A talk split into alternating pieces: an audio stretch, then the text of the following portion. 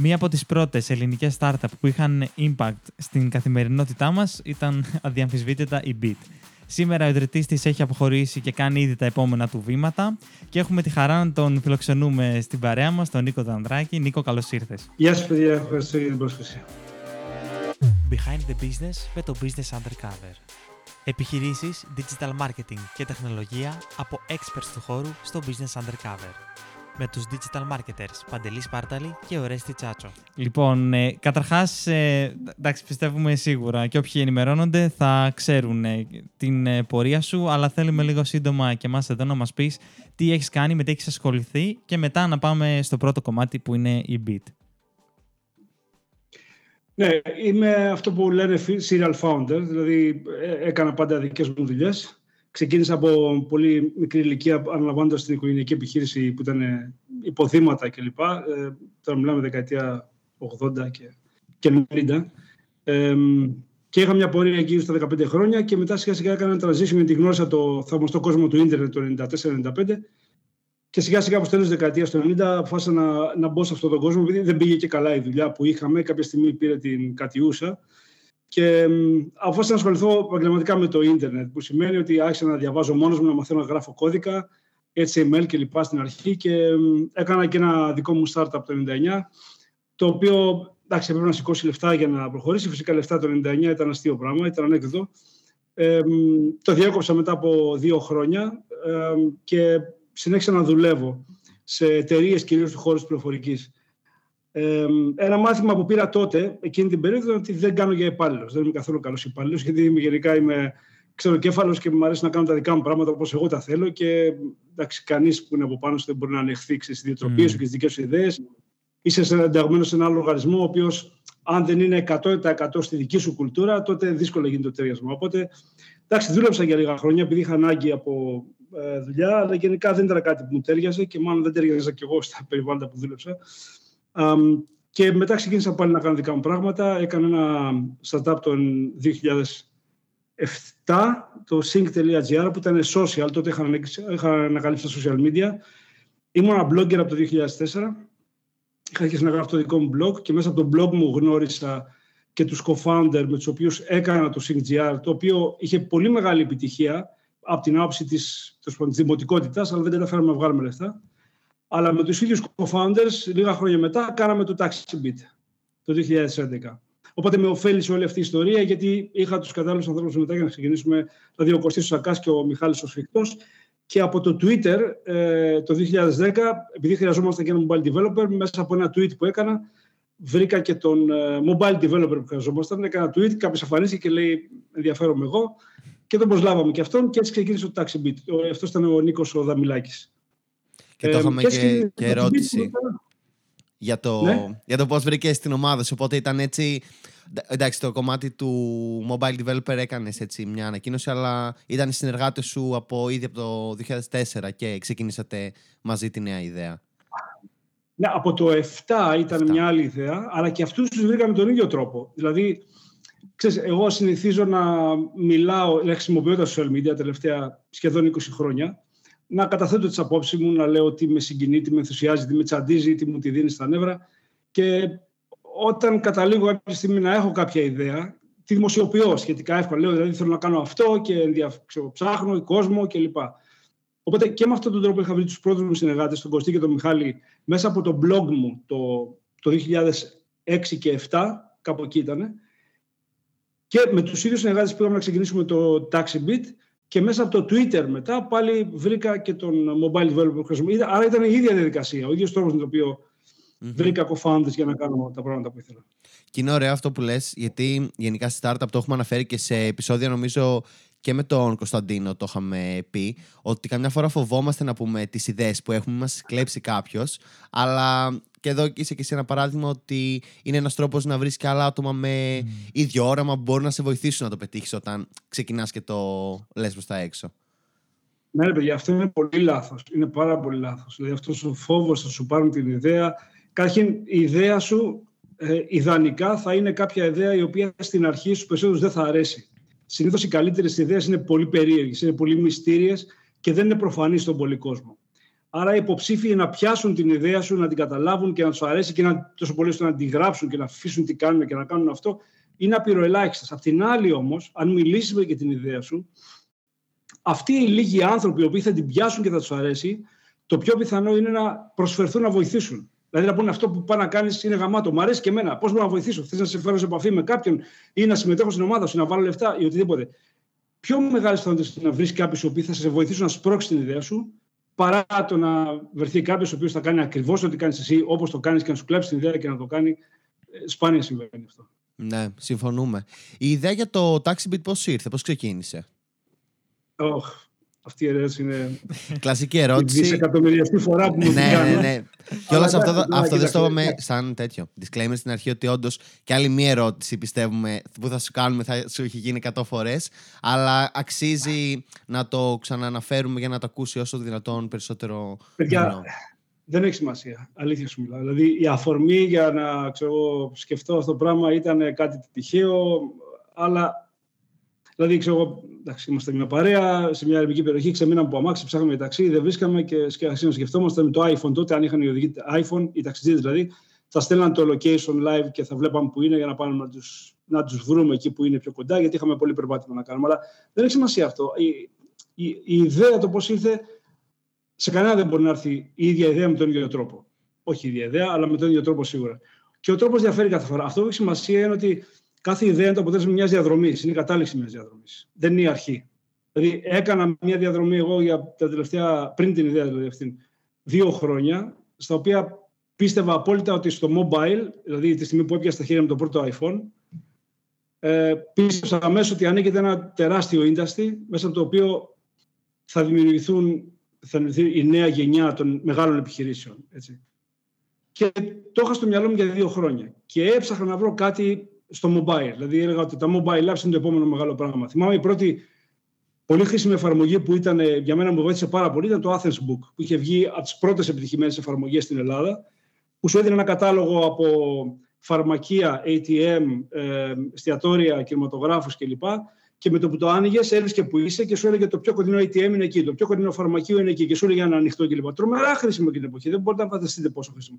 Και λέω, αυτά είναι απίστευτα πράγματα. Να έχεις ένα μικρό, μικρό μηχανάκι και να ξέρει που είσαι και να σου λέει εδώ, εκεί κλπ. Είναι απίστευτη αλλαγή παραδείγματος. Οπότε είχα πολύ έντονα τις κεραίες μου ανοιχτές στο να κάνω κάτι στο mobile. Οπότε μετά το άλλο ήρθε σε ένα φυσικό αποτέλεσμα. Μια αφορμή, Οπ, ρε, εσύ θα μπορούσε να γίνει αυτό, μπορούσε να γίνει εκείνο. Και μετά εντάξει, ψάξαμε να βρούμε αν υπάρχει κάτι αντίστοιχο. Βρήκαμε ότι υπάρχει Uber στην Αμερική, είχε μόλις ξεκινήσει λίγους μήνες πριν. Υπήρχε και ένα τεχνικό validation, δηλαδή αφού η Uber καταφέρνει και το κάνει και μπορούμε να το κάνουμε κι εμείς. Και προχωρήσαμε να το κάνουμε. Δεν ήταν mm-hmm. τόσο σπουδαίο. Πόσο καιρό πήρε από τότε που το είπατε, Ωπ, καλή ιδέα αυτό, μέχρι να ξεκινήσετε να το. είτε να το αναπτύσσετε, γενικά να δουλεύετε πάνω σε αυτό; Ναι, αυτή είναι ενδιαφέρουσα ερώτηση, γιατί κάθε άνθρωπος έχει διαφορετικούς χρόνου. Εγώ είμαι πάρα πολύ βιαστικός σε όλα μου. Είμαι πολύ παρανομητικό άνθρωπος. Και εντάξει, αυτό έχει τα σχήμα του. Mm. Παίρνει πολλές φορές κάποιες βιαστικές αποφάσεις για τις οποίες μετανιώνει, αλλά τα καλά του είναι περισσότερα από τα κακά. Για μένα τουλάχιστον και ειδικά στον χώρο που κινούμαστε. Εγώ με το που πήρα την απόφαση, έτρεξα καθένα να πείσω τους co-founders που είχαμε, τον Μιχάλη και τον Κωστή, και να πω: Εδώ έχουμε κάτι που να κάνουμε αυτό, γρήγορα πάμε. Εδώ, εδώ, εδώ. Και μετά πήγα και συναντήθηκα με, κάποιον, με τον Γιώργο τον Ζηραλή που είναι τώρα στη Marathon. Τότε είχε το Open Fund, είχε ξεκινήσει μόλις το Open Fund. Και λέω: Γιώργο, έχω αυτή την ιδέα, κάτσε να σου πω γι' αυτό. Ε, OK, okay, ενδιαφέρον ακούγεται να δούμε τι μας ένα, μια παρουσίαση να, στο επόμενο meeting του, του Open Fund να κάνεις μια παρουσίαση να μας... Αλλά αυτό, δηλαδή αυτή η συναντήση με τους co-founder και με τον Γιώργο συνέβη μέσα σε ένα διάστημα τριών ημερών. Έτσι, μπαμ, μπαμ, μπαμ, κατευθείαν. Και μέχρι να έρθει η συνάντηση του Open Fund να κάνουμε την παρουσίαση της ιδέας, να πάρουμε μια έγκριση χρηματοδότησης στα 2000, ήταν μια περίοδος στην οποία αρχίσαμε να δουλεύουμε την ιδέα, να φτιάξουμε το data, εκμεταλλευτήκαμε το κενό για να φτιάξουμε την παρουσίαση, να φτιάξουμε ένα prototype, να το δείξουμε λίγο, μια μελέτη και παρουσίαση της αγοράς, αυτά τα πράγματα. Ναι, και μετά πάμε, μετά πήραν στον το δρόμο τους. Αλλά ήταν πολύ γρήγορα. Από, από την ιδέα μέχρι τη στιγμή που πήραμε τη χρηματοδότηση, τα 40.000 ευρώ που εγκρίθηκε, δηλαδή ήταν ε, δύο μήνες και δύο μήνες ήταν εξαιτίας του Open Fund, των διαδικασιών τους, όχι δικές μας. Mm-hmm. Okay. Και από δύο μήνες και μετά αρχίσαμε να φτιάχνουμε την εφαρμογή και βγήκε live σε τρεις μήνες. Mm-hmm. Στην που αρχίσαμε να γράφουμε κώδικα μέχρι που βγήκε live ήταν τρεις μήνες ουσιαστικά. Ε, Όντως, γιατί το έχουμε ξανασυζητήσει αυτό και με τον Παντελή, γιατί ε, είναι χαρακτηριστικό του Παντελή τώρα αυτό, ότι έρχεται μια ιδέα και πάμε αμέσως να την κάνουμε. Ε, Όντως, έχει τα θετικά γιατί αυτό άμα το αφήσεις και πάρα πολύ να το σκεφτώ, να το ξανασκεφτώ, να το ξανασκεφτώ, αρχίζει και πέφτει λίγο κι εσύ η φωτιά που έχεις στην ιδέα.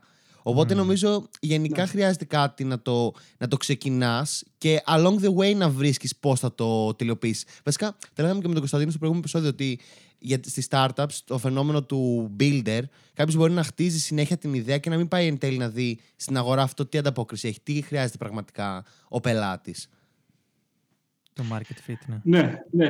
Εντάξει, η αλήθεια είναι ότι μέχρι να πάρεις την απόφαση να κυνηγήσεις αυτή την ιδέα, πρέπει να το σκεφτείς με τον εαυτό σου πολύ έντονα, να κάνεις την έρευνά σου, πολύ βαθιά έρευνα και να το ψάξεις. Αλλά και αυτό πάλι γενικά, αν είσαι γρήγορος άνθρωπος, θέλεις λίγες μέρες. Δηλαδή να καφοσυθεί και λες: Θα πεις τις επόμενες 2, 3, 4, 5 μέρες θα κάνω μόνο αυτό. Θα το ψάξω, θα το ερευνήσω κλπ. Τη στιγμή που το ερευνάς και παίρνεις την οριστική απόφαση, μετά πρέπει να το τρέξεις με την πίστη ενός τρελού. Δηλαδή με την πίστη ότι ξέρεις, ε, θα βρεις πολλούς αρνητές, θα βρεις πολλούς σκεπτικιστές. Δύσκολο να βρεις κάποιους που θα αγαπήσουν αυτή την ιδέα όπως την αγαπάς εσύ. Πάρα πολύ δύσκολο, αδύνατο. Αλλά θα πρέπει να την κυνηγείς μέχρι το τέλος, ξέρεις, ε, σαν κάποιος μυστήριος τύπος, ο οποίος λέει πράγματα στους άλλους που σηκώνουν τα φρύδια και «ΟΚ, okay, πάει αυτός, το χάσε». Ε, ναι, αλλά αυτό είναι το ωραίο του πράγματος. Ναι. Και ξέρεις, υπάρχει το εξής πολλές φορές σε ρωτάει κάποιος αν υπάρχει αυτή η ανάγκη στην αγορά. Ε, και το, ένας founder δεν πρέπει να ψάχνει μια ανάγκη που υπάρχει στην αγορά. Γιατί μια ανάγκη που υπάρχει, που είναι προφανής, έχει καλυφθεί ήδη. Υπάρχουν και άλλοι ανταγωνιστές. Το θέμα είναι να βρεις μια ανάγκη που υποβόσκει. Να ανακαλύψεις μια ανάγκη. Όχι μια ανάγκη που υπάρχει, αλλά μια που θα ανακαλύψεις ή μια ανάγκη που θα δημιουργήσεις εσύ. Δηλαδή το iPhone είναι ένα καλό παράδειγμα, το touch screen. Κανείς δεν είχε ανάγκη από touchscreen ε, κινητά. Κανείς. Ποτέ κανείς δεν ζήτησε τίποτα. Και μάλιστα όταν πρωτοβγήκανε πάλι, περισσότεροι τα κοίταγαν και λέγανε: Είναι δυνατόν τώρα χωρίς πληκτρολόγιο, πλάκα μου κάνεις. Αν δεν μπορώ να απαντήσω τα πλήκτρα τώρα, τι είναι αυτό. Ε, το Airbnb το ίδιο. Όποιο, σε όποιον έλεγε ότι ξέρεις κάτι, θα δίνεις στο σπίτι σου ή ένα δωμάτιο μέσα από το σπίτι σου για φιλοξενήσει ξένους αγνώστου, σου λέγε: Είσαι καλά, ρε. Είναι στο Δαφνί καλύτερα. Ε, αλλά είναι αυτό ότι δημιουργείς μια ανάγκη, ανακαλύπτεις μια ανάγκη που δεν είναι προφανή σε άλλους και αυτό είναι το πιο ενδιαφέρον. Εκεί έχει μεγάλες δυνατότητες να αποτύχει, προφανώς, γιατί είναι πολύ διαφορετικό αυτό που από ό,τι επικρατεί. Αλλά αν πετύχει, θα πετύχει big time. Ωραίο. Το θα το, ναι, θα το, στη συνέχεια νομίζω πως θα το φέρει ξανά η κουβέντα. Ε, πριν πάμε στις ε, κυριότερες δυσκολίες της BIT, ε, θέλω να μας πεις πώς καταφέρατε να πείσετε τους ταξιτζίδες να χρησιμοποιήσουν τον beat. Κοίτα, δεν τους πείσαμε. Έτσι. Δεν τους πείσαμε. Ε, και γενικά, ξέρεις, όταν θες να κάνεις ένα καινούργιο business, ε, δεν μπορεί να περιμένεις κάποιον ότι θα τον πείσει ότι έχεις μια καλή ιδέα. Ε, ο άλλος πίσω από αυτό που κάνεις βλέπει ένα δικό του βάλιο, ένα οικονομικό ενδιαφέρον, μια, ένα κέρδος, ένα όφελος, οτιδήποτε. Οι ταξίδες εκείνη την περίοδο δεν είχαν δουλειά. Ήταν το ξεκίνημα της οικονομικής κρίσης. Τα πράγματα ήταν τραγικά στην Ελλάδα και όπου πήγαινε σε μια πιάτσα ταξί, τα ταξί που περιμέναν στην πιάτσα τα μετρούσες τουλάχιστον σε 100 έως και μια φορά και σε πάνω από 200. Έτσι. Ήταν πόλεμος για να πάρουν ένα πελάτη. Οπότε σε εκείνη την περίοδο που είχαν τόσο πολύ ανάγκη, εμάς μας ωφέλησε αυτή η κρίση. Mm. Και θα πούμε και είπαμε, ξέρεις κάτι, αν έχεις κινητό, βέβαια αυτοί που είχαν κινητό ήταν πολύ λίγοι, έτσι, που είχαν smartphone δηλαδή. Ήταν πάρα πολύ λίγοι. Ε, Καταφέραμε και βρήκαμε 60-70 ταξιδίδες που είχαν iPhone, γιατί ήμασταν μόνο iPhone. Δεν είχαμε τα λεφτά να προσλάβουμε και Android developer. Ε, οπότε βρήκαμε λίγους οδηγούς, αλλά την άκουσαν την ιδέα γιατί λένε ότι «ΟΚ, θα κατεβάσω την εφαρμογή δωρεάν, θα δουλεύω δωρεάν, αν πάρω πελάτη θα πληρώνω μια προμήθεια. Αν δεν πάρω δεν πληρώνω τίποτα». Οπότε ήταν πολύ δίκαιο για αυτούς. Και δεν είχε κάποιο ρίσκο να πληρώνω κάποια συνδρομή, ρε παιδί μου, ξέρεις κάτι τέτοιο. Οπότε τους χτύπησα στο, στο ευαίσθητο σημείο με την καλή έννοια. Εντάξει. Ναι. Ότι δεν έχεις δουλειά, παρακαλάς για δουλειά και εγώ σου δίνω την ευκαιρία να πάρεις έστω και ένα πελάτη και αν τον πάρεις μόνο θα μου δώσεις κάτι μικρό. Αν δεν τον πάρεις, δεν πληρώνεις τίποτα. Και ήταν λίγο win-win αυτό. Ε, ετοίμαζα, έγραφα πρόσφατα ένα άρθρο που μιλούσα για τις ε, πλατφόρμες και για την ε, TaxiBit ε, Bit πλέον, αλλά και για το eFood. Ε, γιατί όντως είναι, είναι δύο πλατφόρμες, οι οποίες, υπηρεσίες οι οποίες όντως ε, μπήκαν για τα καλά στην καθημερινότητά μας. Ε, το eFood με το, με το δικό του service και η Bit αντίστοιχα με το δικό της. Ε, η Bit όμως, ε, όσο το έψαχνα και δεν ήξερα ότι είχε αντιμετωπίσει τόσες δυσκολίες το, εκεί το 18 πότε ήταν. Ε, Όμως πέρα από ναι. αυτό το κομμάτι, πέρα από αυτό το κομμάτι, ε, Ποιες ήταν άλλες δυσκολίες και από το πείσιμο των ταξιτζίδων να χρησιμοποιήσουν την εφαρμογή; Το κοινό, το κοινό εγώ φαντάζομαι ότι το, το, το δέχτηκε πάρα πολύ θετικά αυτό σαν, ε, σαν υπηρεσία, σαν app. Ναι, ναι. Το δέχτηκε. Γενικά είχαμε πολύ καλούς ρυθμούς ανάπτυξης από την πρώτη μέρα που ξεκινήσαμε.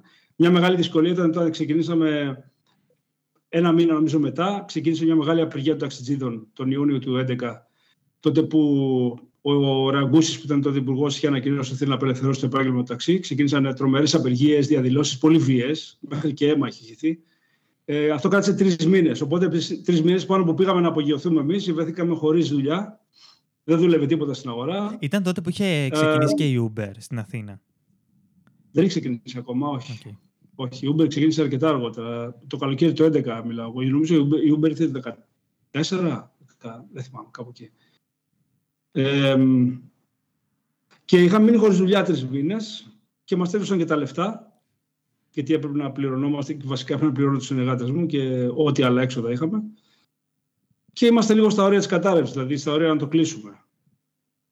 Αυτή ήταν μια δυσκολία. Μετά βρήκαμε χρηματοδότηση, σηκώσαμε λίγα λεφτά και το ξανανοίξαμε πλέον. Όταν επανήλθε η αγορά και δούλεψε. Άλλη δυσκολία, όχι. Υπήρχε, μεγάλη, υπήρχε πολύ καλή αποδοχή από τον κόσμο, πολύ καλή αποδοχή από τα, από τα media. Ε, είχαμε publicity, μιλούσαν για αυτό. Εντάξει, πήγε καλά από αυτό το κομμάτι της δουλειάς. OK. Okay. Και για να, λίγο, να προχωρήσει κουβέντα, γιατί έχουμε να πούμε και άλλα πολύ ωραία ενδιαφέρον πράγματα. Ε, έχεις αποχωρήσει από την Beat και αυτό είναι επίσης ε, γνωστό. Και μια πορεία που είχα και εγώ και ήθελα πολύ να ακούσω την άποψή σου, γιατί η Beat είχε κάνει αυτό που λέμε τόση ώρα, είχε κάνει μια πολύ μεγάλη πορεία για τα ελληνικά δεδομένα. Πώς εκεί που είσαι σε μια εταιρεία, στη δική σου εταιρεία που έχεις δημιουργήσει εσύ και πάει αρκετά καλά, υπάρχουν χρήστες που τη χρησιμοποιούν, πώς μετά βγαίνεις από αυτήν, επιλέγεις να φύγεις και ξεκινάς να χτίζεις πάλι κάτι από το μηδέν. Και ποια είναι η ψυχολογία, ας πούμε, του να ξεκινάς κάτι από το μηδέν, να μην υπάρχει τίποτα και να μπαίνεις στη διαδικασία να σκεφτείς στρατηγικά και να βρεις ενδεχομένως χρήματα και όλα αυτά, αλλά και πώς το κάνεις, ας πούμε, και λίγο πιο πρακτικά, ας πούμε. Εντάξει, ε, άμα το έχεις κάνει τρεις, τέσσερις, πέντε φορές, δεν είναι και τόσο μυστήριο μετά. Έχεις πάρει το κολλάει. είναι ρουτίνα μετά, ναι.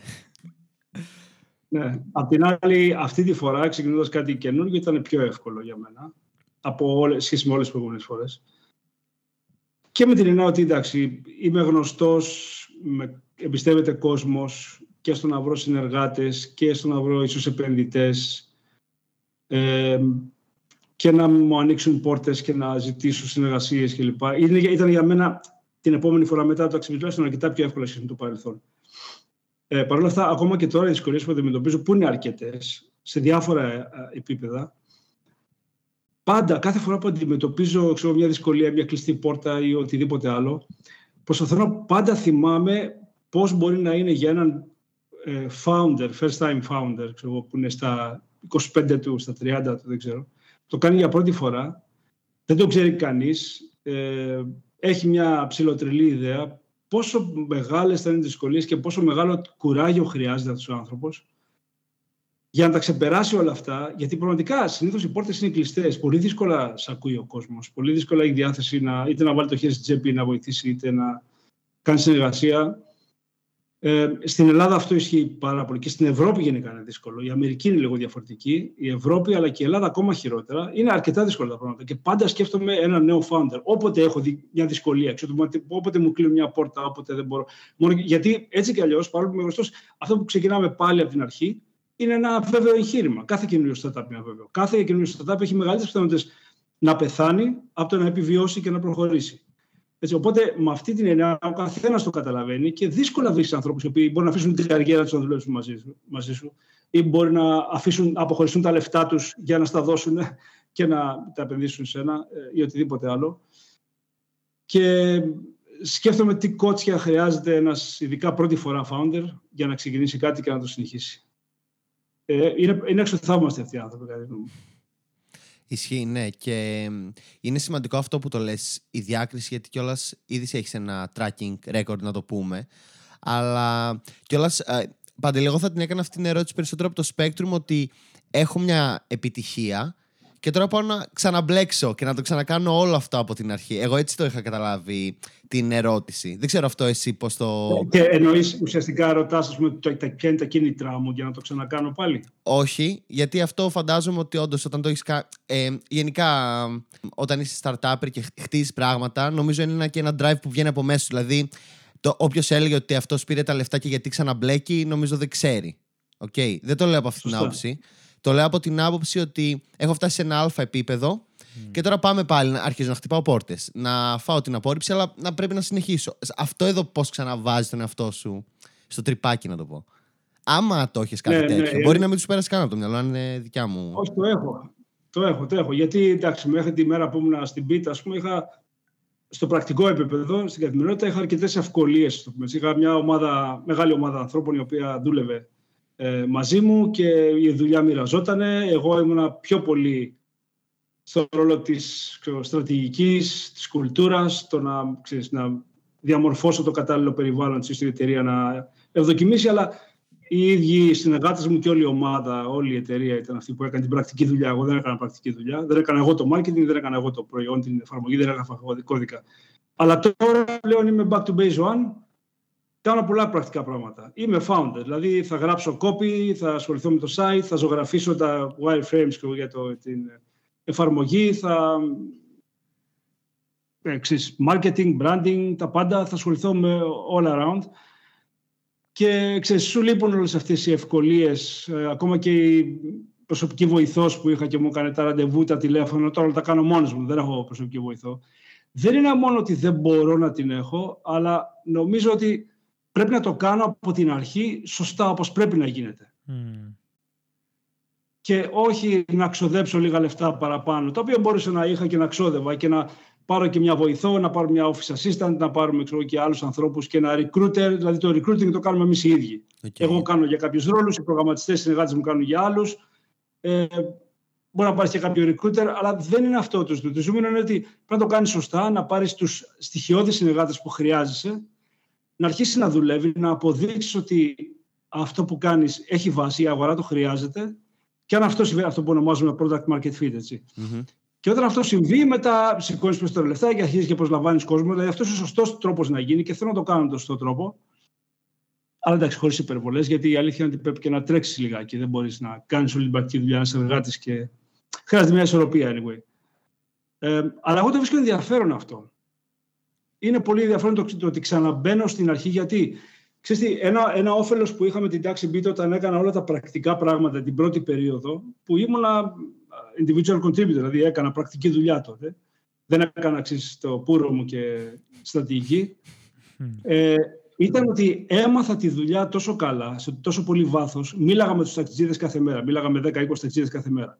Έπαιρνα customers από, έπαιρνα τα τηλεφωνήματα που τηλεφώνησαν οι πελάτες που είχαν προβλήματα έγραφα το κόπι κλπ. Όλο αυτό με ζήμωσε όμως. Έμαθα τόσο βαθιά τη δουλειά, έτσι ώστε όταν άρχισαν να έρχονται οι υπάλληλοι μετά στην εταιρεία να προσλαμβάνω κόσμο, μπορούσα να τους μεταδώσω όλη αυτή τη γνώση. Mm. Ήταν κάποια πράγματα έτοιμα και ήξερα γιατί μιλούσα, οπότε ήταν, ήταν πολύ πιο γρήγορα μετά το onboarding και το να πιάσουν άνθρωποι πράγματα και να κάνουν. Γιατί το ήξερα εγώ πρώτος. Είναι βασικό ο founder να ξέρει τι κάνει, έχοντας δουλέψει ο ίδιος hands-on πάνω στη δουλειά, πριν αρχίσει να, την, να κάνει delegate τα tasks όταν θα μεγαλώνει η ομάδα. Και επειδή είναι απαραίτητο, το κάνω πολύ συνειδητά γιατί έτσι πρέπει να είναι. OK, okay, ναι. Βγάζει πάρα πολύ νόημα έτσι προς το, πώς το εξηγείς. Θέλεις να πάμε λίγο τώρα και στην Flyway. Το νέο σου εγχείρημα να μας πεις λίγο τι είναι. Θέλω πολύ. Για πάμε. Λοιπόν, η Flyway είναι μια εταιρεία. Καταρχήν, να σας πω λιγάκι πώς ε, μας ήρθε το όνομα, mm-hmm. το Flyway. Το ξέρετε τι σημαίνει Flyway; Όχι. Όχι, όχι. όχι. Υπάρχει, υπάρχει στη Wikipedia. Λοιπόν, Flyway είναι οι διαδρομές που ακολουθούν τα αποδημητικά πουλιά όταν φεύγουν για να πάνε να ξεχειμονιάσουν. Κάπου, κάπου το έχεις πει και το έχω ακούσει. Σωστά, okay. σωστά. Ναι, ναι, ναι. Ναι, είναι πολύ ενδιαφέρον και νομίζω ότι και ο περαλισμός είναι πολύ ωραίος. Μου άρεσε αυτό το, το όνομα, οπότε γι' αυτό το, το φόρεσα στο, σε αυτό το project που κάνουμε το καινούριο.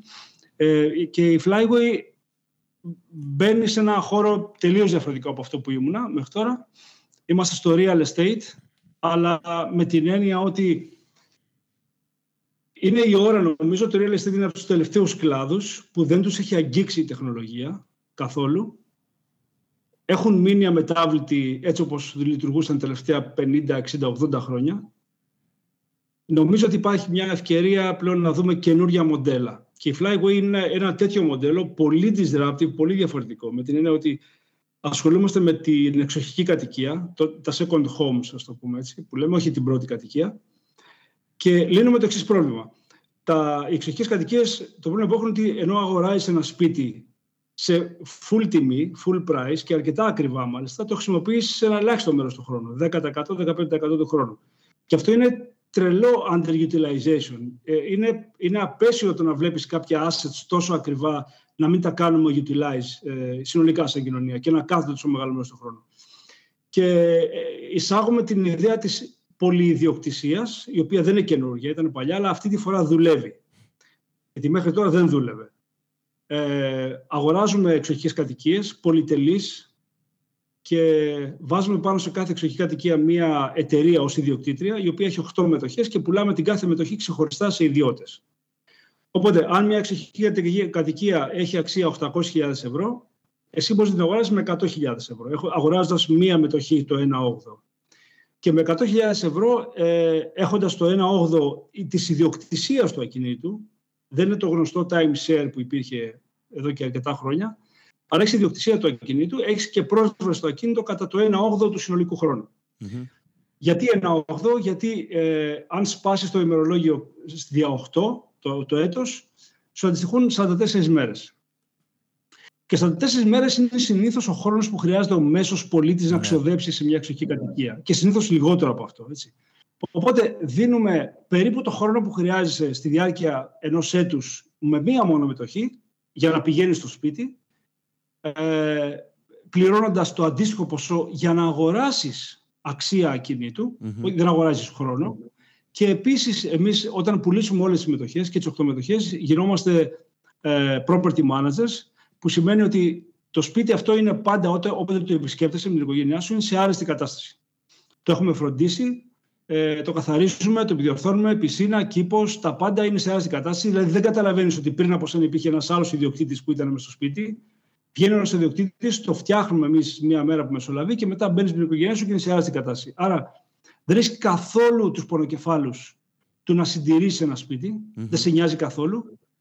Ε, δεν έχει καθόλου το τεράστιο κόστος να αγοράσεις ένα σπίτι και εμείς για τη διαχείριση του σπιτιού περνάμε όλα τα κόστη, δηλαδή το, το κάθε σπίτι έχει, ξέρεις, έχει κάποιους φόρους, έχει κάποια έξοδα συντήρησης, καθαριότητες κλπ. Αυτά τα κόστη τα περνάμε στους ιδιοκτήτες κατά το 1,8 πάλι. Άρα πληρώνεις και τα κόστη του σπιτιού, γιατί είσαι ιδιοκτήτης του σπιτιού, αλλά κατά το 1,8 πάλι, που είναι πάλι πάρα πολύ φτηνό. Έτσι.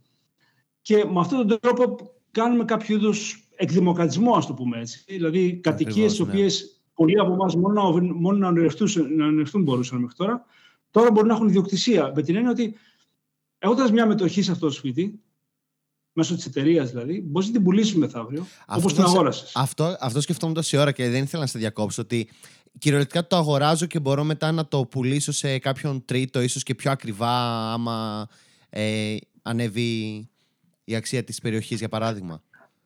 Ακριβώς, ακριβώς αυτό. Ε, ε, εμείς και εταιρείες του χώρου μας, ας πούμε αυτό που ξεκινάει τώρα, αυτό που θα κάνουμε, το πιο ενδιαφέρον πράγμα που θα κάνουμε είναι αυτή η δευτερογενής αγορά που θα δημιουργηθεί για μετοχές εξοχικών κατοικιών. Όπου θα μπορείς τη μετοχή σου αυτή να την πουλήσεις όπου θέλεις. Δεν είσαι δεσμευμένος από τη δική μας πλατφόρμα. Μπορείς να την πουλήσεις στη δική μας πλατφόρμα και νομίζω από εκεί θα πουλούνται οι περισσότερες.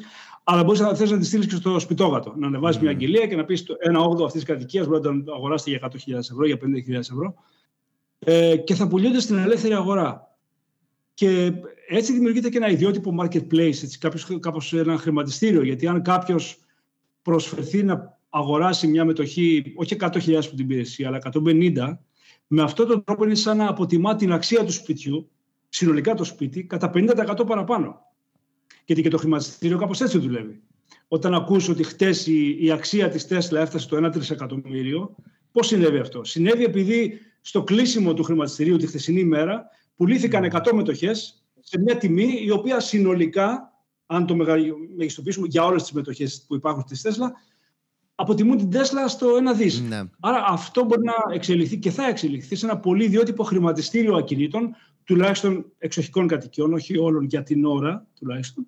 Και θα είναι πάρα πολύ ενδιαφέρον. Θα, υπάρχει, θα είναι μια πολύ liquid αγορά και είναι και πολύ εύκολο να αγοράσει και να πουλήσεις. Δεν είναι σαν, τα, mm-hmm. σαν να αγοράζει σπίτι, συμβολογράφοι, δικηγόροι, χίλια Τη στιγμή που αποφασίζεις να αγοράσει μια μετοχή σε ένα ακίνητο, την άλλη μέρα είναι δική σου. Και την μεθεπόμενη μπαίνεις μέσα στο ακίνητο. Έτσι. Είναι τόσο εύκολο. Ε, οπότε έχει πολλές πλευρές που είναι ενδιαφέρον. Και... Γενικά το κομμάτι του sharing economy και όλα διαβάζαμε όταν ψάχναμε έτσι, σκεφτόμασταν για το επεισόδιο. Αν θυμάμαι καλά από το Engel, Engel Volkers που είναι από τα... Μπράβο. Είναι Μεγα... μας. Α, OK. Okay. Ναι, από τις μεγαλύτερες εταιρείες. Έχουμε, έχουμε συνάντηση μαζί τους πολύ, πολύ ισχυρό, ναι. OK, okay, ναι, είναι από τις μεγαλύτερες εταιρείες ε, real estate ε, στον κόσμο. Έλεγε ότι γενικά το sharing economy σαν trend στο κομμάτι του real estate είναι από τα σημαντικο, τις σημαντικότερες εξελίξεις. Και ήθελα να σε ρωτήσω ναι. ε, και γι' αυτό να μας πεις εννοείται τη γνώμη σου, αλλά και ποια άλλα aspects, ας πούμε, τώρα αυτό είναι το κομμάτι της δεύτερης κατοικίας. Υπάρχουν άλλα κομμάτια του real estate που θα μπορούσαν να μπουν σε αυτό το χώρο, να το πω, να το υποστηρίξουν; Ναι, είναι πολύ ενδιαφέρον. Ε, υπάρχουν πολλά πράγματα που μπορούν να έρθουν πίσω από αυτό και θα έρθουν, είμαι σίγουρος γι' αυτό. Το ένα είναι, ας πούμε, ένα καινούριο lifestyle. Ε, το, το sharing economy που, που είπες εσύ, που εγώ το βλέπω διαφορετικά. Δηλαδή, ε, μπορείς να έχεις, να αγοράσεις μία μετοχή σε ένα ωραίο εξοχικό ή να αγοράσει και δεύτερη μετοχή σε ένα άλλο και να αγοράσει και μια τρίτη μετοχή σε ένα άλλο εξοχικό και να, αν είσαι remote worker, που είναι κάτι που συμβαίνει σήμερα και θα συμβαίνει για πολλά χρόνια ακόμα, ενώ δουλεύεις από το σπίτι σου, στο διαμέρισμα τέλος πάντων το μικρό στην Αθήνα ή οπουδήποτε, μετά να πεις: Θα πάω να δουλέψω για μια εβδομάδα από το εξοχικό μου, ξέρω εγώ, στη Μύκονο, μετά από το εξοχικό μου στην Αράχοβα, τώρα που είναι χειμώνας, και θα γυρίσεις πάλι στην Αθήνα και θα πας στο άλλο εξοχικό σου. Και ταυτόχρονα κάνοντας όλα αυτά, δεν πετάς τα λεφτά σου σε ενίκεια. Δηλαδή αυτά τα εξοχικά έχει την αξία του της μετοχής, μπορεί να τη μεταπουλήσεις. Και αυτό θα ενισχύσει αυτό το lifestyle του remote working, πιστεύω, θα το διευκολύνει τουλάχιστον πάρα πολύ, γιατί δεν θα είσαι κλεισμένος για πάντα σε ένα διαμέρισμα να δουλεύεις ως remote worker, αλλά θα μπορείς να μετακινήσει σε κάτι το οποίο μάλιστα είναι δικό σου, σου ανήκει και σχετικά φτηνά, δηλαδή αρκετά προσιτά. Αυτό είναι το ένα. Μια δεύτερη αλλαγή που πιστεύω ότι ε, θα έρθει είναι ότι πρώτον μπορεί να εφαρμοστεί το ίδιο μοντέλο και θα το κοιτάξουμε εμείς και στα διαμερίσματα στις πόλεις, αλλά κυρίως για ξένους. Δηλαδή, ξέρω πολλοί κόσμος αγοράζει δια... Έλληνες, ας πούμε, εύποροι, έτσι, αγοράζουν διαμέρισμα στο Παρίσι ή στο Λονδίνο και πηγαίνουν τακτικά και όχι αναγκαστικά για business και για άλλους λόγους, έχουν παρέες, έχουν πάνε και σε μουσεία, σε εκθέσεις κλπ. Και θα ήταν πολύ πιο χρήσιμο για αυτούς, αντί να αγοράσουν ένα ολόκληρο σπίτι και να πηγαίνουν τρεις φορές, πέντε φορές το χρόνο, να έχουν ένα διαμέρισμα σε μια, με μια μετοχή και να προγραμματίσουν το πότε θα πηγαίνουν. Και μια άλλη μετοχή στο Λονδίνο και πάει λέγοντας. Και εκεί μπορεί να έχει ενδιαφέρον. Και Ένα αυτό, τρίτο ενδιαφέρον. Sorry που σε διακόπτω, Νίκο. Και ναι. το, με το κομμάτι των ε, digital nomads, έτσι πώς μου το λες, ε, μου ταιριάζει πάρα πολύ. Ναι, ασφαλώς. Ασφαλώς. Δηλαδή, εμείς έχουμε στόχο να αγοράσουμε σπίτια και να πουλάμε μετοχές δηλαδή, σε όλη την Ευρώπη, τουλάχιστον για την αρχή, όχι μόνο στην Ελλάδα. Αυτό σημαίνει ότι αν έχουμε αν γίνουμε εταιρεία που θέλουμε να γίνουμε σύντομα, δηλαδή με εξοχικές κατοικίες στην Ελλάδα, στην Ελβετία, στην Ισπανία, ξέρω, στην Γερμανία, οπουδήποτε, αν εσύ αγοράσεις, έχεις τη δυνατότητα να αγοράσεις τρει-τέσσερι μετοχές από εμάς, θα πάρεις μία στην Ελλάδα, μία στα, στα σαλέ της Ελβετίας, μία στην, ε, στα, στην Νότια Γαλλία ή οπουδήποτε αλλού και θα είσαι ψηφιακός νομάς. Θα μετακινήσει εδώ και εκεί και ταυτόχρονα δεν θα πληρώνεις ενίκεια εκεί που θα μένεις. Θα, θα έχεις επενδύσει λεφτά που έχεις και ανά πάση στιγμή μπορείς να πουλήσεις τη μετοχή που είχες και πιθανότατα να βγάλεις και κέρδος γιατί οι τιμές των ακινήτων διαρκώς ανεβαίνουν. Δεν θα σταματήσουν να ανεβαίνουν. Τώρα, ε, δεν θέλω να πάω τη συζήτηση πάρα πολύ πίσω, αλλά πώς εκεί που έχεις κάνει την beat με τους συνεργάτες σου, που αφορά ένα πολύ γενικό, ε, πολύ, ε, ένα ευρύ κοινό αφορά, κάνεις μια startup που το κοινό είναι τόσο νης. Γιατί δεν μπορώ, ας πούμε, αύριο, δεν ξέρω μάλλον, μπορώ να, αύριο να πάω να πάρω ένα τέτοιο μερίδιο. Αυτό θα το ρωτούσα γιατί εσύ ανέφερες. Θα το ε, ε, γιατί ανέφερες ότι γίνεται εκδημοκρατισμός αυτού του service. Αλλά εμείς έτσι πως το βλέπουμε, το βλέπουμε πολύ niche audience ότι απευθύνεται. Ναι, αυτό είναι αλήθεια. Κοίταξε, όταν λέω εκδημοκρατισμό δεν εννοώ ότι αυτό στο οποίο είχαν πρόσβαση μέχρι τώρα το top 1% του πληθυσμού ξαφνικά θα αποκτήσουν όλη πρόσβαση. Βέβαια. Το 100% του πληθυσμού θα μπορεί να το κάνει. Ε, ο εκδημοκρατισμό που θα φέρουμε εμείς είναι τα σπίτια τα οποία σήμερα μπορεί να αγοράσει το top 1% του πληθυσμού, θα μπορεί να τα αγοράσει το top 10% του πληθυσμού. Το οποίο είναι εκδημοκρατισμός. Σε πολύ μεγάλη. Δηλαδή, το να δεκαπλασιάσει τη ζήτηση για ένα asset το οποίο μέχρι πρώτη ήταν ε, πραγματικά νης, είναι μεγάλη αλλαγή παραδείγματος. Δεν είναι λίγο πράγμα. Παρ' όλα αυτά δεν είναι ένα massive consumer προϊόν. Αυτό είναι αλήθεια. Δεν είναι σαν το taxi. Το taxi ήταν για τους ήταν για τους πάντες. Αυτό είναι αλήθεια. Αλλά εντάξει, για μένα, σαν επιχειρηματίας, επιχειρηματικές ευκαιρίες, δεν, δεν έχω κάποιο obsession, ρε παιδί μου, με το να κάνω κάτι μόνο massive consumer όπως ήταν το προηγούμενο. Εμένα μου αρέσει να αλλάζω χώρους, να κάνω πράγματα πολύ διαφορετικά, να μπαίνω σε καινούριους χώρους, κυρίως επειδή είμαι και fast learner. Δηλαδή, έχω το καλό ότι μαθαίνω γρήγορα καινούργια πράγματα, αλλά κουβαλώντας και την προηγούμενη εμπειρία μου από, άλλους, από άλλα πράγματα που έκανα και από την τεχνολογική, ας το πούμε έτσι, προοπτική, μου αρέσει να μπαίνω σε καινούριους χώρους. Θα μπορούσα να έχω βρει κάτι που θα είναι massive consumer, αλλά ναι. μου προέκυψε αυτή η ιδέα, μου αρέσει πάρα πολύ. Πιστεύω ότι μπορώ να χτίσω κάτι πάρα πολύ μεγάλο που θα έχει impact σε ένα γιγάντιο industry, γιατί το real estate είναι το μεγαλύτερο industry στον κόσμο, ίσως. Ε, και αυτό μου φτάνει. Okay. Και ναι. καλά, είναι και αυτό το ενδιαφέρον άλλωστε. Δηλαδή, τώρα να φεύγει από την Beat και να έκανες την Beat ε, version 2, δεν θα είχε καμία απολύτως ε, ουσία. Ε, γενικά, ε, λέγαμε για το κομμάτι του sharing economy. Γενικά, σαν trend, πώς το βλέπεις; Το έχουμε δει και με τα αυτοκίνητα να, να γίνεται, να μπαίνει συζήτηση. Και εντάξει, δεν ήθελα να το αναφέρω, αλλά από τον Elon Musk, ας πούμε, το, το άκουσα εγώ πρώτη φορά. Και το κομμάτι ότι καθώς ε, προχωράμε, η κοινωνία μας θα αλλάξει κάπως ίσως η έννοια της ιδιοκτησίας, να το πω. Εσύ αυτό πώς το βλέπεις; Το διαβάζω γι' αυτό πάρα πολλά χρόνια.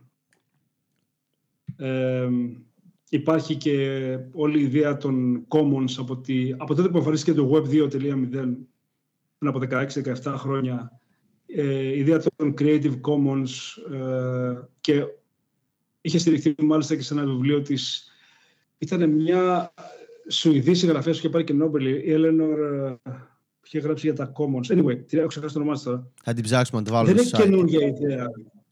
Δεν είναι καινούργια ιδέα. Όμως είναι με την έννοια του sharing economy είναι long shot. Για μένα το πραγματικά καινούργιο και ενδιαφέρον πράγμα είναι το decentralized economy που έρχεται με το blockchain. Και επίσης αυτό που κάνουμε εμείς είναι πολύ βαθιά συνδεδεμένο με αυτό. Δηλαδή ε, αργά ή γρήγορα θα μπούμε σε αυτό. Δηλαδή, πιστεύω ότι οι αξίες, αυτές οι μετοχές που λέμε των σπιτιών που θα κάνουμε, ε, ε, πολύ σύντομα μπορούν να αντιπροσωπεύονται μέσα από ένα token στο blockchain, το οποίο θα αγοράζεται και θα πουλιέται πολύ πιο εύκολα και γρήγορα. Ε, και βλέπω γενικότερα έτσι, implications, το πούμε έτσι, του real estate και αυτό που κάνουμε εμείς ειδικά με το blockchain, τη φιλοσοφία που έχουν τα blockchains, με τα NFTs και τα, και τα DAOs. Ε, στο decentralized economy βλέπω πολύ potential, αλλά όχι αυτό που παραδοσιακά λέγαμε sharing economy, με την έννοια ότι να μοιραστούμε πράγματα, γιατί δοκιμάζεται για αρκετά μεγάλο διάστημα, δεν έχει δουλέψει. Θυμάμαι το πρώτο startup που ήξερα στο χώρο της μετακίνησης, στο sharing economy, ήταν το BlaBlaCar, δεν ξέρω αν το ξέρετε, ένα γαλλικό το οποίο ήταν για. και υπάρχει ακόμα. Είναι ναι, αυτό. Ναι, με, στη Ρουμανία όταν είχα πάει ήταν έτσι. Λεωφοριάκια είχαν για να πας ε, με αγνώστους, κάπως έκλεινε σε ένα. Είναι, είναι ιδιωτικά αυτοκίνητα. Δηλαδή, εγώ ξεκινήσω από την Αθήνα. Είναι για επεραστικές διαδρομές. Δηλαδή, ξεκινήσω από την Αθήνα να πάω ε, στη Θεσσαλονίκη με το αυτοκίνητό μου. Μπορώ μέσα από την πλατφόρμα αυτή να πάρω και άλλους οι οποίοι θα μου συνεισφέρουν ένα ποσό είτε σαν αμοιβή είτε για τα έξοδά μου, τη βενζίνη κλπ. Ε, ε, τέτοια μοντέλα δεν επικράτησαν όμως. Δεν ξέρω, εκτός και αν εσείς έχετε διαφορετική άποψη. Σας ακούω αν, αν έχετε κάποια γνώμη για το sharing economy και αν βλέπετε κάποιο μέλλον. Ε, και τι είδους sharing βλέπετε, δεν ξέρω. Και, ξέρω. και το Airbnb είναι μιας μορφής sharing economy, δεν είναι; Mm-hmm. Είναι, κοίτα, να σου πω την αλήθεια, δεν, προσωπικά εγώ δεν έχω και πάρα πολύ, το έχω ψάξει περισσότερο. Ε, εμένα σαν ιδέα μου ακούγεται ok, το δύσκολο μου φαίνεται ότι γιατί ειδικά στην Ελλάδα υπάρχει νοοτροπία του να έχω ένα σπίτι, να έχω, ένα αυτό, να έχω κάτι που με ναι. κρατάει να το πω. Οπότε εμένα αυτό μου, και επειδή όχι μόνο στην Ελλάδα, γενικά οι άνθρωποι το έχουμε αυτό, μόνο σε αυτό το κομμάτι μου φαίνεται δύσκολο Λες, implementation. Λες, πούμε, ότι κάτι καινούριο θα ήταν το να ε, πάψουμε να έχουμε ιδιοκτησία στα πράγματα και να κάνουμε ξέρω εγώ, υπηρεσίες on demand. Δηλαδή δεν έχεις αυτοκίνητο, αλλά παίρνεις τάξη BT Uber. Αυτό, δεν έχεις, αυτό ε... ακριβώ εγώ είχα στο μυαλό μου σαν sharing economy. Ότι τα πατίνια, θες τα ποδήλατα, τα πατίνια, το ένα, ναι. το άλλο. Ότι μπαίνουμε σε αυτή τη λογική ότι δεν μου ανήκει κάτι. Ναι, ναι, ναι. Ε, πάμε λιγάκι. Α, θες να συμπληρώσεις κάτι; Όχι, τώρα, τώρα που κατάλαβα τι εννοείται, γιατί εντάξει, εγώ το ήξερα on demand economy, ε, αυτό έχει μια θέση στην οικονομία και έχει και μια θέση σε μια φάση ζωής των ανθρώπων. Εμένα η γνώμη μου είναι ότι από μια ηλικία και μετά οι άνθρωποι που θα κάνουν οικογένεια στα 30s ή στα early 40s ε, αρχίζουν να σκέφτονται λίγο διαφορετικά τα assets που χρησιμοποιούν, αρχίζουν να σκέφτονται διαφορετικά τα λεφτά που δίνουν για να έχουν πρόσβαση σε αυτά τα assets. Ε, ασφαλώς πιστεύω ότι το on-demand, ας πούμε, μετακίνηση με τα αυτόνομα αυτοκίνητα μπορεί να επικρατήσει.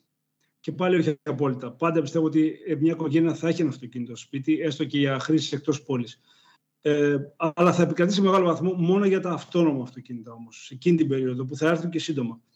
Ε, για τα σπίτια είναι λίγο διαφορετικό. Για τα, ναι, για τα σπίτια νομίζω το demand είναι περισσότερο για ανθρώπους οι οποίοι είναι πριν την οικογένεια ε, είσαι λίγο πιο νομάς, είσαι πιο ελεύθερος να κυκλοφορήσεις, να πας δεξιά-αριστερά. Οπότε ένα hard asset νιώθεις ότι σε κρατάει έτσι κολλημένος σε ένα μέρος. Ναι. Αλλά όταν μεγαλώνεις όμως, νομίζω ότι οι άνθρωποι θα συνεχίζουν να έχουν την ανάγκη να έχουν την ιδιοκτησία ενός asset ε, για λόγους που ανέφερα πριν. OK. Okay. Πάμε λιγάκι στην ε, Ελλάδα και στο οικοσύστημα εδώ. Θέλουμε πάρα πολύ τη γνώμη σου για το πώς βλέπεις να πηγαίνουν τα πράγματα, ε, αν εσύ πέρα από το δικό σου startup έχεις κάποιο άλλο αγαπημένο έτσι που παρακολουθείς και σου αρέσει να βλέπεις την πορεία του; Εδώ στην Ελλάδα πάντα, ναι. Εννοείς εταιρεία. Ναι, ναι, ναι, startup. Υπάρχει, προφανώς, εντάξει, υπάρχει. Απλά είμαι, εγώ, εγώ είμαι λίγο αιρετικός σε αυτό. Ε, δεν είμαι στη, στην κοινή, σε κοινή γραμμή πλεύσης με τους περισσότερους, γιατί οι περισσότεροι λένε ότι πάμε καλά, προχωράμε, πάμε μπροστά. Και εγώ λέω ότι ναι, μεν πάμε μπροστά, γιατί η σχέση με το παρελθόν είμαστε πολύ καλύτερα, αλλά δεν πάμε όσο, όσο γρήγορα γίνεται.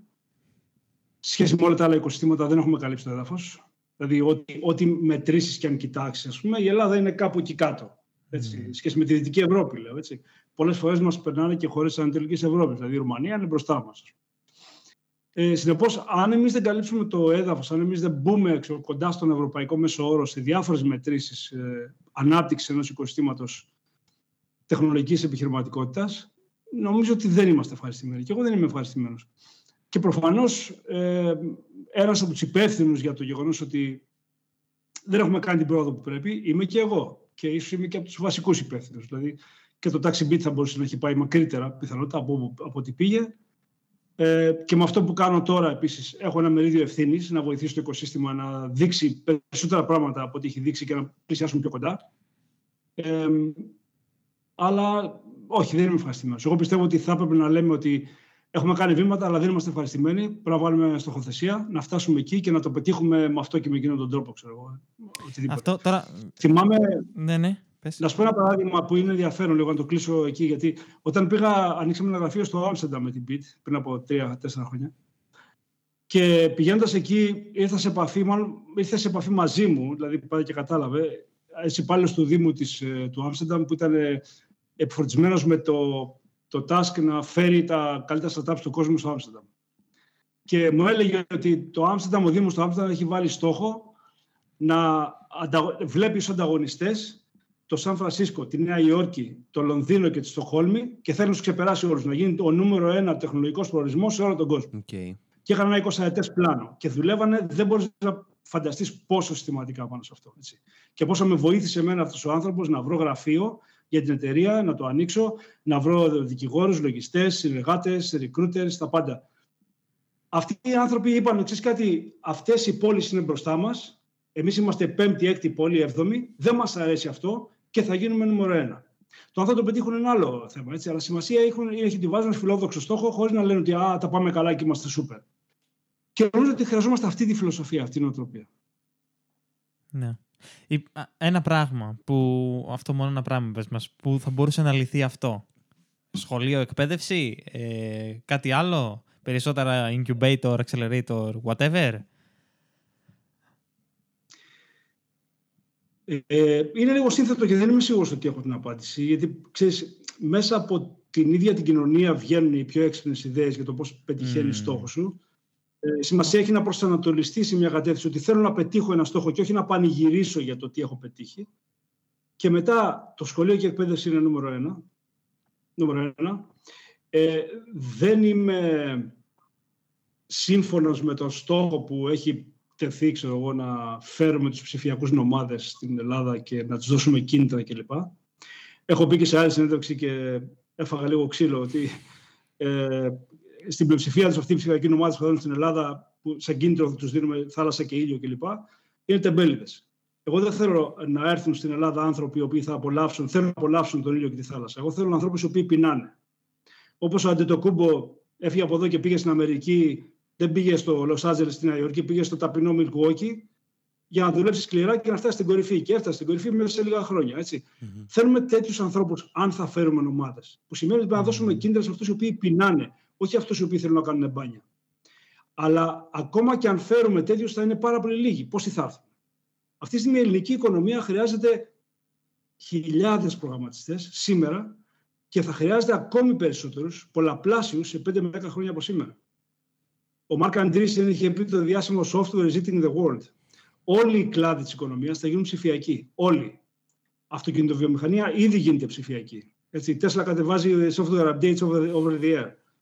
Ε, η αγροτική οικονομία, οι υπηρεσίες, όλες οι οικονομίες θα είναι πρώτα, είναι ήδη.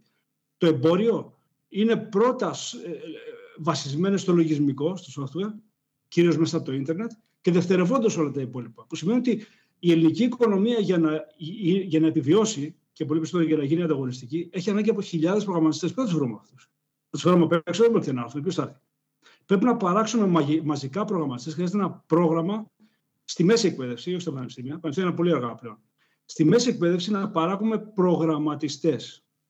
Και όχι αυτό που λέμε παραδοσιακά πληροφορική, δηλαδή ελάτε να έρθετε σε επαφή με το Word, mm. έτσι να μάθετε πώς δουλεύει το Word, αλλά προγραμματιστές. Ναι και πρέπει να παράξουμε μαζικά διαφορετικά η οικονομία μας και κάθε οικονομία που δεν το κάνει αυτό θα έχει τεράστιο πρόβλημα στον δεκαετία που έρχεται. Τεράστιο πρόβλημα. OK. Okay. Τώρα θέλω να κάνω μια ερώτηση γι' αυτό, γιατί εντάξει και εμείς σε πληροφορική σπουδάζουμε. Ε, Θεωρείς όμως ότι στη μέση εκπαίδευση πρέπει να έχουμε την ανάγκη για τις αρχές του προγραμματισμού, αλγορίθμους, μαθηματικά, μπλα μπλα μπλα ή να ξέρουμε να γράφουμε κώδικα; Γιατί από τη δική μου προσωπική εμπειρία, ας πούμε, δεν νιώθω ότι έχω μάθει προγραμματισμό και έχω ένα μάθημα για να τελειώσω, ας πούμε. Ίσως δεν έπρεπε να πας πανεπιστήμιο για να μάθεις προγραμματισμό. Αυτό το, ναι, αυτό το, έχουμε βγάλει, αυτό το πιστεύω 100%. Αλλά ας πούμε, στην εκπαίδευση, ποιο κομμάτι πιστεύεις ότι χρειάζεται να περισσότερο; Κοίτα, δεν είμαι ειδικός για να βγάλω κουρικουλούμ, okay. δεν έχω ιδέα. Εννοείται, εντάξει, συζητάμε. Ιδέα. Ούτε εμείς είμαστε ειδικοί. Αυτό που έχει σημασία είναι αυτό που έχει σημασία δεν είναι να διδάξεις και τι θα διδάξει ακριβώς. Έχει σημασία σε αυτές τις ηλικίες να δώσεις το ερέθισμα, γιατί ο προγραμματιστής θα γίνει μόνος του προγραμματιστής. Οι καλύτεροι προγραμματιστές του κόσμου σήμερα έχουν γίνει μόνοι τους. Δεν έχουν γίνει επειδή κάποιος δάσκαλος τους πήρε από το χέρι και τους έδειξε πώς να γράφουν κώδικα. Mm. Μόνοι τους έχουν μάθει. Είναι τελείως αυτοδίδακτο επάγγελμα, ας το πούμε έτσι. Είναι από τα πιο αυτοδίδακτα επαγγέλματα. Παρ' όλα αυτά, στηρίζονται πάνω σε κάποιες θεωρητικές βάσεις των μαθηματικών, αλγόριθμοι, στατιστική κλπ. Σε αυτή την ηλικία δεν είμαι σίγουρος τι βαθμό μπορείς να διδάξεις αλγόριθμοι και στατιστική. Αυτά μπορεί να έρθουν και αργότερα. Αλλά υπάρχουν παιδιά θαύματα τα οποία ίσως δεν τα σπούδασαν αυτά, αλλά μόνοι τους έμαθαν πολλά πράγματα. Όμως πρέπει στη μέση εκπαίδευση, δεν ξέρω με ποιον τρόπο, να δώσουμε τα ερεθίσματα, να ανακαλύψουμε εκείνους mm. οι οποίοι αντί τελικά να πάνε επειδή τους λέει η οικογένειά τους, ε, παιδάκι μου πρέπει να γίνεις γιατρός, παιδάκι μου πρέπει να γίνεις δικηγόρος και να πάνε προς εκεί, να βρουν το ερέθισμα και να πούνε εσύ μπορώ να το κάνω. Εγώ, για παράδειγμα, αυτό έκανα. Ήμουν αυτοδίδακτος προγραμματιστής. Άρχισα να μαθαίνω κώδικα μόνος μου το 1999, αλλά σε μια μεγάλη ηλικία. Και ανακάλυψα ότι είναι κάτι που μπορώ να κάνω, αλλά δεν με πήγε πολύ μακριά. Δεν έγινα καλός προγραμματιστής γιατί ξεκίνησα πολύ αργά, δεν είχα τις βάσεις, ήμουν αρκετά μεγάλος σε ηλικία. Αλλά παρόλα αυτά, αν αυτό το είχα ανακαλύψει στα 15 μου, θα έμπαινα πολύ βαθιά σε αυτό. Αλλά χρειαζόμουν ένα ερέθισμα να μπω με κάποιο τρόπο για να το αγκαλιάσω. Άρα δεν ξέρω με ποιο τρόπο θα γίνει, αλλά είναι αναγκαίο να τους δώσουμε το ερέθισμα και να, να βρούμε τα ταλέντα εκείνα τα οποία θα ξεπηδήσουν. Okay. Και θέλω λίγο ένα σπρώξιμο, μια πίθα. λοιπόν, ε, υπάρχει πάρα πολύ όλο το trend του hustle. Δουλεύω 72 ώρες την εβδομάδα για να πετύχω. Ε, και τα social media εννοείται έχουν βάλει πάρα πολύ το λιθαράκι τους σε όλη αυτή την, ε, το, το mindset. Ποια είναι η δική σου άποψη βάσει τις δικές σου εμπειρίες που έκανες κάτι το οποίο πήγε εξαιρετικά ε, και αυτό βασικά, ποια, ποια είναι η άποψή σου για αυτό και αν το βλέπεις αυτό ότι είναι, κάνει περισσότερο κακό παρά καλό. Ρωτάς για work-life balance τώρα. Ε, ναι, αλλά είπα να μην το πω έτσι. είπα να μην πω τον όνομα. Φοβήθηκες να το πεις, ε.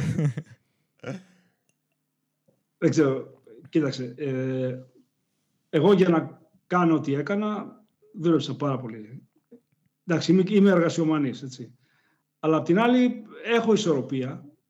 Δηλαδή, δεν ξέρω τι, τι εννοούν όσοι λένε work-life balance.